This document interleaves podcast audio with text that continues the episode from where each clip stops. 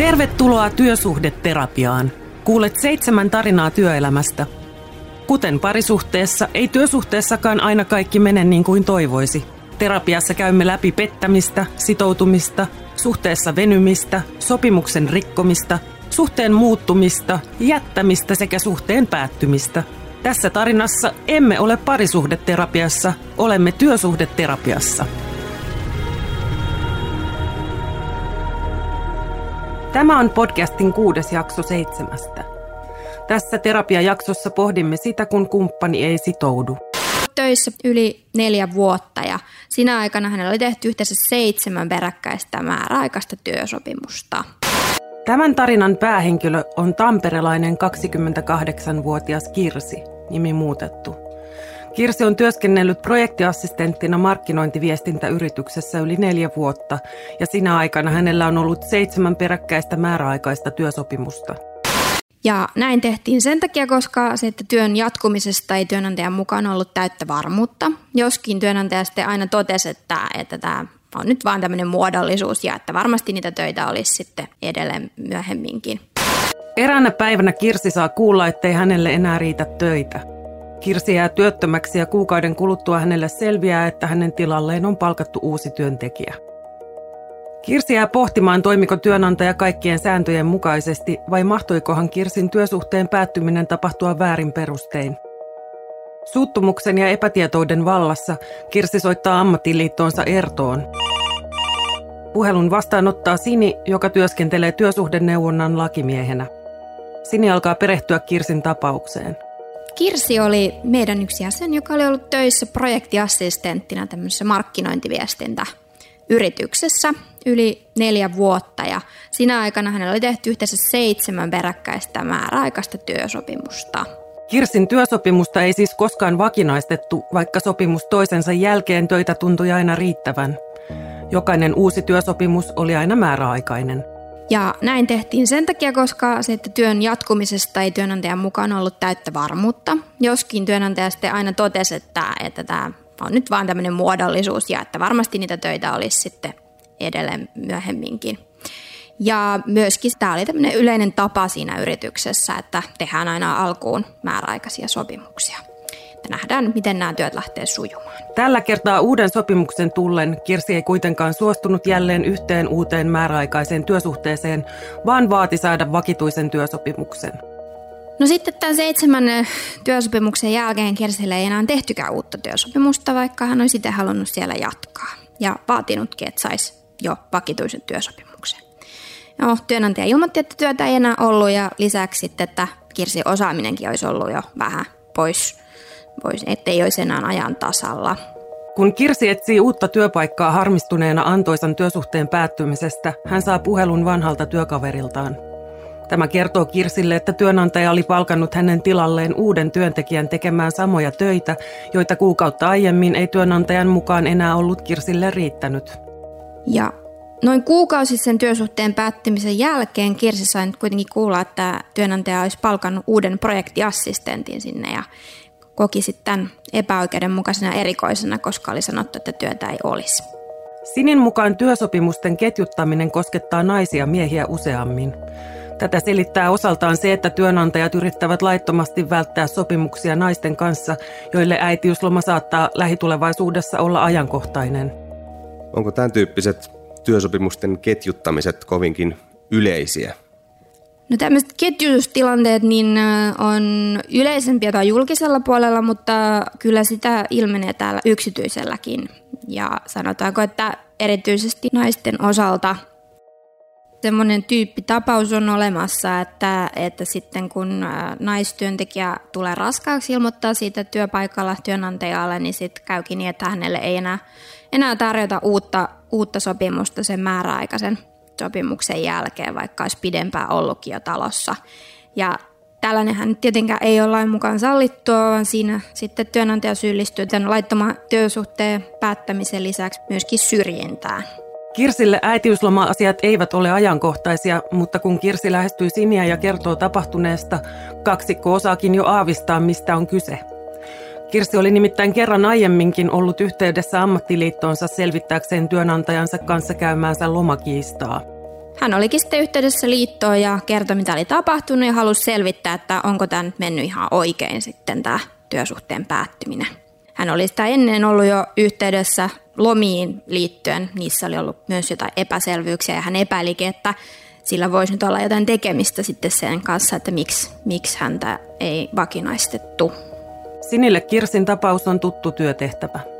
Niin kuin monesti muissakin tapauksissa, niin tässäkin Sini tarttuu siihen tietoon, että määräaikaisia sopimuksia on tehty peräkkäin useita.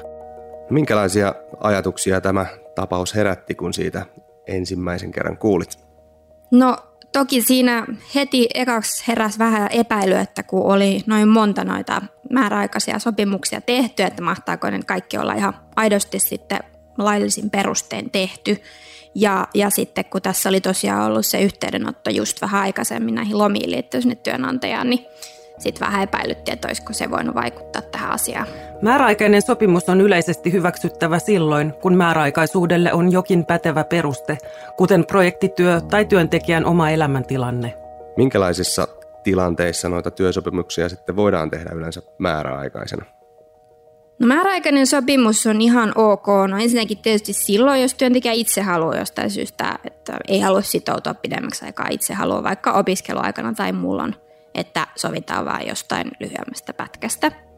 Ja sitten toisaalta mm, joissain tilanteissa työnantajalla voi olla aito tarve vaan tietyksi ajaksi sille työntekijälle, että on oikeasti joku yksittäinen projekti vaikka, jonka tiedetään, että milloin se päättyy ja että ei ole tiedossa, että sen jälkeen olisi tulossa uutta.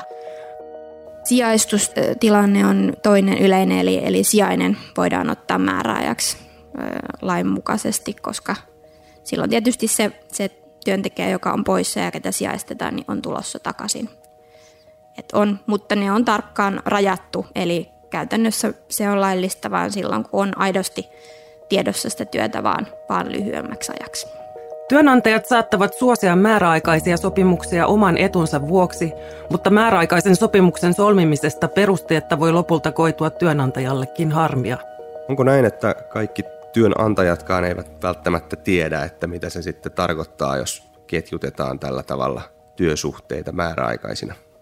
Joo, kyllä se on ihan mahdollista, että työnantajakaan ei ole tullut sitä ajatelleeksi, mitä se noin niin kuin lain näkökulmasta tarkoittaa. Ja sehän tarkoittaa sitä, että jos niille määräaikaisille työsopimuksille ei ole olemassa sitä laillista syytä, niin silloin sen työsuhteen katsotaankin olevan vakituinen sieltä alusta saakka tai sitten siitä saakka, kun se peruste sille määräaikaisuudelle on lakannut.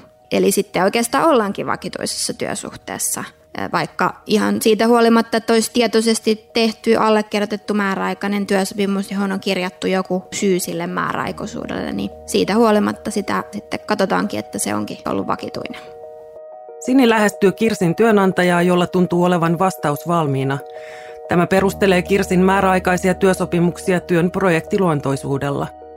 Miten tapaus tästä sitten eteni? Ensin suoraan työnantajalle lähetettiin tämmöinen selvityspyyntö ja pyydettiin sitten selvitystä siitä, että millä perusteilla nämä työsopimukset oli nyt sitten ollut määräaikaisia, koska siihen tietyt edellytykset laissa olemassa. Sieltä sitten työnantaja otti asianajajan ja työnantaja asianajaja sitten vastasi ja, ja vetosi, että, että se oli johtunut näistä työn projektiluonteisuudesta, joka nyt sinänsä on ihan ok, ok syy, mutta tässä oli tosiaan nyt jatkunut sitten jo pidemmän aikaa, yli neljä vuotta, että se vaikutti vähän epäuskottavalta. Sini tietää, että sekä Kirsi että tämän työnantaja ovat periaatteessa oikeassa.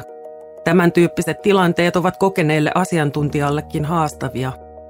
Kuinka kinkkisiä nämä tilanteet on sitten arvioitavaksi, kun niitä teille tulee vastaan? No vaikeita näissä tapauksissa on, on just sen arvioiminen näin ulkopuolisena varsinkin, että vaikka sitä selvitystä olisi sieltä työntekijältä ja työnantajaltakin saatu, niin kun olennaista on se, että onko se työvoiman tarve pysyvä vai ei, eli onko sitä työtä oikeasti pidemmäksi aikaa vai lyhyemmäksi aikaa. Siihen nyt tietysti usein saa apuja sitten siltä työntekijältä itseltään ja mahdollisesti muilta, mutta sen arvioiminen on aina se vaikein, että onko siellä ollut nyt sitten se aito peruste, laillinen syy sille, että minkä takia se työnantaja – ei ole osannut oikeastikaan arvioida sitä, että onko sitä työtä sitten pidemmäksi aikaa enää olemassa vai ei. Kirsin työnantaja ei perustele määräaikaisia sopimuksia muuten kuin työn projektiluontoisuudella. Siniä tämä peruste epäilyttää, koska Kirsi on kuitenkin jatkanut yrityksessä työskentelyä jo yli neljän vuoden ajan. Työnantaja ei lopulta edes väittänyt, että työtä olisi ollut aina vain yhden tietyn projektin ajaksi, ja toisaalta projekteja oli koko ajan paljon käynnissä ja uusia projekteja tuli aina vanhojen tilalle. Koko järjestely työn projektiluontoisuudesta vaikutti siksi tekaistulta. Ja muutenkaan nyt siinä ei mitään semmoista erityistä selvitystä työnantajalta tullut, jolloin sitten päädyttiin siihen, että, että kyllä se nyt haiskatti siltä, että mitään laillisia perusteita niille ei ollut ollut, jolloin sitten oikeastaan Kirsin työsuhde olikin ollut vakinainen sieltä ihan alusta lähtien. Tämä tarkoittaa sitä, että Kirsi ja Sini esittävät työnantajalle korvausvaatimuksen laittomasta irtisanomisesta. Ja sillä perusteella nyt sitten lähdettiin vaatimaan työnantajalta korvausta siitä, että se työsuhde oli päätetty lainvastaisesti ja lisäksi irtisanomisaikaa noudattamatta. Tässä podcastissa olemme kuulleet alun tarinasta, jossa 28-vuotias Kirsi oli työskennellyt samassa yrityksessä jo yli neljä vuotta, ja siinä aikana hänelle on tehty seitsemän määräaikaista työsopimusta. Nyt Kirsin työnantaja on ilmoittanut Kirsille, ettei tälle enää riitä töitä. Työt lopetettuaan Kirsille kuitenkin selviää, että hänen tilalleen on palkattu uusi työntekijä. Kirsi pyytää apua liiton lakimieheltä Siniltä ja he päätyvät siihen, että Kirsin työnantaja on toiminut lainvastaisesti. Tulemme kohta kuulemaan, joutuvatko Kirsi ja Sini viemään asian oikeuteen saakka vai suostuuko Kirsin työnantaja maksamaan tälle korvauksia laittomasta irtisanomisesta. Joudutaanko näiden asioiden kanssa monesti vääntämään niin, että jouduttaisiin ihan tuonne oikeustaistoihin saakka etenemään vai ratkeaako ne yleensä sitten hyvissä ajoin? Kyllä niistä usein vääntämään joudutaan, että harvemmin se ihan, ihan sukkana heti ratkee, mutta usein on kuitenkin niin, että sitten voi olla, että työnantajat sitten jossain vaiheessa itsekin tajuu, että on tullut, tullut mokattua ja, ja useimmiten nämä tämmöiset riidat saadaan kyllä sitten sovittua. Mutta että ikävä puolihan siinä tietysti on sitten se, että usein kyse on siitä, että se työsuhde on jo päättynyt, kun sitä ei ole jatkettu, jolloin sitten sitä työsuhdetta nyt ei enää saa takaisin, mutta jonkunlaisen korvauksen voi sitten saada. Sini kertoo Kirsille, että jos sovintoa ei synny neuvottelemalla, asia voidaan joutua viemään oikeuteen. Kirsille ajatus oikeudenkäynnistä on kammottava, sillä hänellä ei tapahtunutta lukunottamatta ole pahaa sanottavaa työnantajastaan, eikä hän haluaisi käynnissä olevan kiistan kolhivan työnantajansa mainetta.